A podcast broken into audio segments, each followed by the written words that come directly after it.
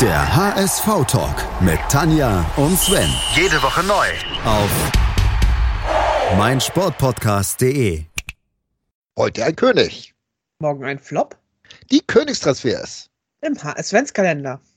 Moin, hier beim HS-Ventskalender auf meinsportpodcast.de. Wir sind bei Tür Nummer 13 angelangt und dahinter verbirgt sich Dieter Schatzschneider. Und damit wisst ihr, wir sind in einer sehr frühen Saison in der HSV-Historie, also 83, 84 sind wir gelandet und das ist dann das Gebiet von Sven. Hallo Sven. Hallo Tanja. Ist das mein Gebiet, meinst du? Ja, das ist alt. Ähm, ich weiß jetzt nicht, ob da eine Anspielung hinter steckt. aber ich, ich weiß es auch nicht. so. Ist egal. Ja, 83. Wir erinnern uns alle, wir waren Champions League oder Europapokal der Landesmeistergewinner zu der Zeit.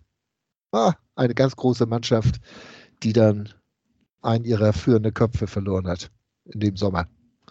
Und zwar Horst Rubesch. Und zwar Ja. nur zu einem anderen Verein und nicht generell. Also Ne? nur um hier jeglicher Tragik irgendwie vorzubeugen. es sollte den einen oder anderen geben, der Horst Rubisch in letzter Zeit mal wieder beim HSV gesehen hat. Also vielleicht sogar einer von unseren Hörern, ich weiß es nicht. Auf jeden Fall, nein, er ist nicht von uns gegangen, aber er ist von uns gegangen. Und man hat ihn eins zu eins ersetzt mit Dieter Schatzschneider, der auch Gut hingehauen, ne? Bitte? Hat gut hingehauen? relativ. ja, äh, die Fußstapfen waren groß. Ne? Also, äh, wenn er vielleicht auch auf dem Platz so einigermaßen da mithalten konnte, 15 Tore immerhin geschossen. Ist gut, dass, ich glaube, das Jahr davor war Rubesch äh, Torschützenkönig mit knappen 30. Aber das, das, was er wohl überhaupt nicht konnte, das war das, äh, ja, den Team Spirit rüberbringen, den Horst Rubesch geschafft hat. Und das war vielleicht noch schlimmer beim zweiten Großtransfer dieser Saison, weil neben Rubesch ist auch Lars Bastrup gegangen, zurück nach Dänemark. Weiß gar nicht, ob er gegangen ist oder gegangen wurde, kann ich jetzt mittlerweile überhaupt nicht mehr sagen. Das ist vielleicht dann auch für mich schon ein bisschen lange her. Aber für ihn ist Wolfram Wuttke gekommen, hochtalentiert und naja, nicht immer gerade zielstrebig im Kopf, um das mal so auszudrücken. Und dadurch hat man wohl in dem ganzen Mannschaftsgefüge einiges kaputt gemacht. Wolfram Wuttke, Gott hab ihn, hab ihn selig, oder wie Ja. heißt das? Das war auch so eine sehr tragische Figur eigentlich der Bundesliga-Geschichte, ne? Hochtalentiert, aber immer irgendwie an sich selber gescheitert und auch im Leben irgendwie an sich selber gescheitert. Genau, also Wuttke, äh, das, das war das Talent damals, hat eine herausragende Saison bei Kaiserslautern gespielt, äh, hat da so die, die Mannschaft wirklich schon mit, mit 20, 21 Jahren getragen und, und hat da also äh, durch, durch sein, seine reine Präsenz, seine Technik und so weiter, das war, war wirklich ein Hingucker. Aber das ist halt so bei den genialen Spielern, da, die ticken manchmal nicht so ganz, wie sie vielleicht sollten. Und das war bei Wolfram Wuttke halt auch der Fall, ne? dass er gerade in so einer Mannschaft dann wie beim HSV, wo ja immerhin noch die Granden gespielt haben, wie, wie Manny Kalz, wie Felix Magath, äh, Wolfgang Rolf, der das hatte, Dietmar Jakobs, Uli Stein, die, die wirklich, das waren diese gestandenen Spieler, die äh, Nationalspieler waren und diese Mannschaft getragen haben. Jimmy Hartwig war noch da. Und äh, da war so, ein, so eine Flitzpiepe wie Wolfram Wuttke ja wohl relativ schnell unten durch und konnte deswegen auch nie so sein Können bei uns entfalten, wie es vielleicht bei Kaiserslautern gemacht hat. Also wir sind jetzt hier aber auch tatsächlich beim Jammern auf hohem Niveau. Wir sind am Ende der Saison ist der HSV Zweiter geworden und punktgleich mit dem VfB Stuttgart der Meister, die Meister geworden sind. Also Ähm, wie gesagt, diese, dieser zweite Platz, der, der war auch keine Tragödie, das, das kann man nicht so sagen. Aber es war halt, äh, ja, man kam halt von sehr weit oben. Ne? Man hat dann auch alles Mögliche verloren. Man hat den, ist früh im Pokal raus, auch gegen Stuttgart. Man hat den Supercup gegen Aberdeen verloren, 0 zu 2, sang- und klanglos. Und dann kam halt dieser 33. Spieltag äh, mit einem Sieg hätte man das noch in der Hand gehabt, mit, mit Stuttgart äh, äh, beim Sieg gegen Stuttgart dann Meister zu werden. Und dann hat man zu Hause gegen Frankfurt 0-2 verloren. Frankfurt, die immerhin 16. wurden in der Saison, Relegationsplatz, gab es auch damals schon. Äh, ja, und das hat so diese Saison so ein bisschen ja, endgültig gekickt. Ne? Es ist aber auch so klassisch HSV, ne? Verdammt hohe Erwartungen und dann ist plötzlich Platz zwei schon eine Enttäuschung. Ja, selbstverständlich ist es das. Ähm, ist vielleicht typisch HSV, aber du musst ja auch, wenn du so eine Mannschaft hast, die die Nummer eins in Europa ist, dann musst du natürlich auch den, äh, den, den Anspruch haben, weiterhin ganz oben mitzuspielen. Und äh, ist gut, Platz zwei ist ganz oben mitspielen, da gebe ich dir vollkommen recht. Punkt gleich aber mit dem ersten. Zu, zu, der Zeit, dann hast du äh, zwölf Spiele nicht verloren, davon zehn gewonnen in, in der Bundesliga und dann kommt der Tabellen 16. und du verlierst da zu Hause. Das ist natürlich eine, eine Riesenenttäuschung, wenn du dadurch die Chance gibst, äh, die Meisterschaft, äh, Chance aus der Hand gibst, die Meisterschaft verteidigen zu können. Ne? Also das, man muss es in Relation sehen. Also heutzutage, wenn wir mal wieder Zweiter in der Bundesliga werden würden, das würden wir eventuell sogar mit Kusshand nehmen. Ne? Ich würde es sogar in der zweiten Liga mit Kusshand nehmen. Also Du bist ja auch einfach gestrickt. Ähm, ja. Selbstverständlich würden wir das. Und äh, aber wie gesagt, das, das ist halt damals, äh, es kommt immer darauf an, wo du herkommst. Ne? Mhm. Auf jeden Fall hatte Dieter Schatzschneider die Erwartung, gerade so, so abseits des Platzes, wohl nicht so erfüllt. Und du hast, hast gerade so ein bisschen von den Granten erzählt, die dann halt den Europapokal mitgewonnen haben. Die berühmten berüchtigten 83er.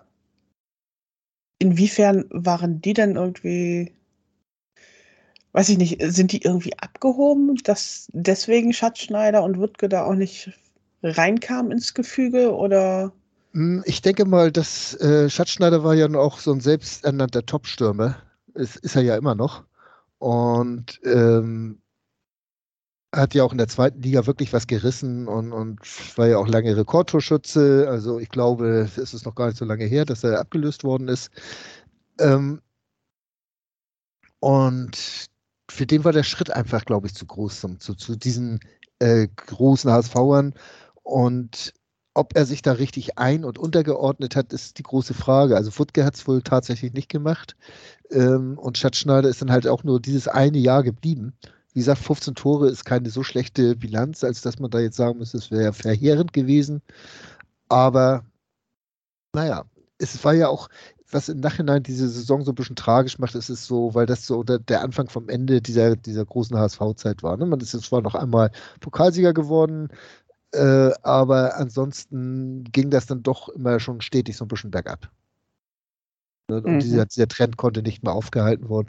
Auch vielleicht, weil mit Tschatschner und Wutke halt nicht die, der passende Ersatz gefunden wurde halt für, für Rubesch und Bastrup. Ob es diesen Ersatz überhaupt gegeben hätte, das ist die zweite Frage.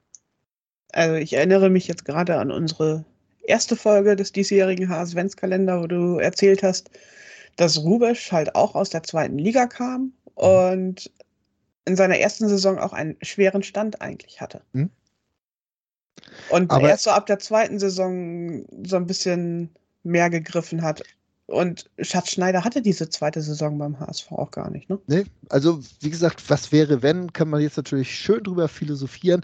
Aber ich glaube, außer Frage steht, dass äh, ein Haus Rubesch eine ganz andere Herangehensweise hat äh, als ein Dieter Schatzschneider. Auch in der ersten Saison, auch wenn er da noch nicht gleich so als der Torjäger gezündet hat. Er hat weniger Tore geschossen als Schatzschneider in seiner ersten Saison, aber trotzdem ist er vom, vom Typ, von, von der Mentalität ein ganz anderer Spieler gewesen. Und deswegen glaube ich auch, dass er ja etwas mehr Anerkennung schon hatte als ein Dieter Schatzschneider. Und äh, sich auch besser eingebracht hatte im, im, im, im Kader, in, in der Mannschaft. Und das ist, glaube ich, so der Knusus Knacktus gewesen. Ist das ja irgendwie sehr faszinierend, so aus der Rückschau mit den äh, Kenntnissen von heute. Bei einer Serie oder bei einem Film würde man sagen, das ist irgendwie schlecht gealtert, aber das war ja echt damals, weiß ich nicht, auch schon eine sehr äh, naja, anders ausgedrückt, er war nicht gerade sehr de demütig. Nein, überhaupt nicht. Äh, kann man wirklich nicht so sagen. Und vor allen Dingen, was, was sie damals wie bis, bis in die späten 2020er Jahre rein oder in die 2020er Jahre hinein nicht geschafft haben, das ist eigenen Nachwuchs hochzuziehen. Der Einzige, der das in diesen ganzen Jahren geschafft hatte, von, von null, also als Unbekannter da so Fuß zu fassen, das war Thomas von Hesen, äh, der dann als, als Nachwuchsspieler kam und dann äh, gezündet hat beim HSV. Aber ansonsten hat das eigentlich kein Nachwuchsspieler in den ganzen 80er, 90er Jahren geschafft, da so richtig zu zünden. Vielleicht ein Carsten Behron später noch, aber der dann ja aus Verletzungsgründen halt nie das bringen konnte, was er eigentlich drauf gehabt hätte. Aber ansonsten war da eigentlich keiner, der das wirklich so, den sie wirklich so aufgebaut hatten. Und, und das ist diese Arroganz und auch diese Fehler, die damals in, in, gerade in dieser Hochzeit gemacht worden sind, dass viel zu wenig auf den eigenen Nachwuchs gesetzt wurde. Aber auch das kann man, äh, ja, was sind das jetzt? 35, 5, nee, 40 fast, ne? 40, knapp 40 Jahre später kann man das natürlich mit einem Lächeln sagen. Und ja, nichtsdestotrotz waren das immer noch spannende Zeiten. Man hat ganz oben mitgespielt. Man ist, hat bis zuletzt um die Meisterschaft gespielt. Also es, es war ja schon nicht ganz so schlecht. Ja, ja, Erfolgsfan. Ja, ja. Ich bin Erfolgs... Obwohl, als ich HSV-Fan geworden bin, das, das, waren auch nicht die erfolgreichsten Zeiten, muss ich sagen. Da, da waren sie auch gerade so ein bisschen eher im Mittelfeld. Ne, das möchte ich jetzt nochmal gesagt haben. ne? Ja, ja. Aber wie gesagt, dann ging das auch so ein bisschen bergab. Dann nächstes Jahr waren wir nur noch, in An- und Abführungsstrichen Fünfter und, und äh, dann ging es immer weiter runter, bis man dann irgendwann im Mittelfeld war und dann immer mal wieder so, so, so ein kleines Hoch gehabt hat, aber immer diesen Anspruch auf die 83er Mannschaft hatte, immer so dahin geschielt hat, da gehören wir eigentlich hin. So. Ja. Kardinalsfehler. Eigentlich waren die bei der Europapokalsieg der Anfang vom Ende. Kann man so sagen. So könnte man es ausdrücken. Aber es ist ja natürlich auch ganz schwer, wenn, wenn, wenn du ganz oben bist, dann äh, kannst du es nur noch halten oder es geht bergab. Viel weiter nach oben wäre es nicht gegangen. Ne? Hm? Zum Weltpokal, aber ich weiß gar nicht, in der Saison haben wir Weltpokal gespielt, müssten wir eigentlich, ne? Aber ich glaube in Tokio verloren gegen Rio Fluminense oder irgend sowas. Ja, ja. Okay. Ich das. Glaube ich auch verloren, den Weltpokal. Du warst nicht vor Ort? Ich war nicht vor Ort, nein. Das waren übrigens die Jahre, wo ich nicht ganz so oft im Stadion war, ich alter Erfolgsfan. also auch schon äh, äh, 82, 83 schon. Also so ein bis 80 rein noch ja, aber dann wird es weniger. Aus mehreren Gründen. Hm? Aber eigentlich so Karten hätte man wahrscheinlich immer gut bekommen Ach, können, oder? Zu jeder Zeit und immer. Ne, also das Stadion war auch zu der Zeit nicht voll. Hm. Also natürlich, wenn die großen Spiele waren dann schon, aber so, naja, wenn Kickers Offenbach da war, da ging es so, ne? Hm. War so. Kick Kickers Offenbach als Erstligist auch irgendwie hm. komisch. Ja, Waldhof Mannheim zu der Zeit. Ja, Waldhof Mannheim kenne ich auch noch aus meiner Fanzeit als Erstligist. Musst du alt sein. Ja, Aber das ist ein anderes Thema. Äh, bevor wir jetzt wieder anfangen, irgendwelche Leute zu grüßen, würde ich sagen, machen wir 83, 84 zu. Und grüßen wer sich gegrüßt fühlen dafür, möchte. Na, wir grüßen einfach mal Hannover 96. Was hältst du denn davon? Und ja, Hannover 96 und unsere Freunde da, die wir uns ja jetzt so schön einen Sonntag versaut haben. Naja. Ja, aber die müssen immer noch unter Schatzschneider leiden. Die müssen noch unter Schatzschneider leiden. Wir sind ihn nach einem Jahr losgeworden. Immerhin. Ne? Alles klar. Tür Gut. Zu. Ich würde sagen, Tür zu. Wir hören uns dann morgen wieder. Wir hören uns morgen wieder. Bis dann. Was zum Teufel, du Bastard? Du bist tot, du kleiner Hundeficker. Und dieser kleine Hundeficker, das ist unser Werner. Ein ganz normaler Berliner Kleinstkrimineller der dann aber im Knast das Ding seines Lebens dreht. Una Fantastica Risetta Perla Pizza. Er klaut seinem Zellengenossen ein Pizzarezept. Aber nicht irgendeins. Und mit dem eröffnet Werner dann die beste Pizzeria Berlins. Doch Werners Glück ist nur von kurzer Dauer. Denn es hagelt Probleme. Werners Pizzaparadies. Erstmals großes Kino- und Podcast-Format. Mit fetter Starbesetzung. Alina But, Kida Ramadan, Edin Hasanovic, Oliver Koritke, Ralf Richter, Ben Becker, Winfried Glatzeder, Anna Schmidt und viele mehr. Abonniert die Scheiße. Jetzt macht schon, mach! Der HSV-Talk mit Tanja und Sven. Jede Woche neu. Auf meinsportpodcast.de.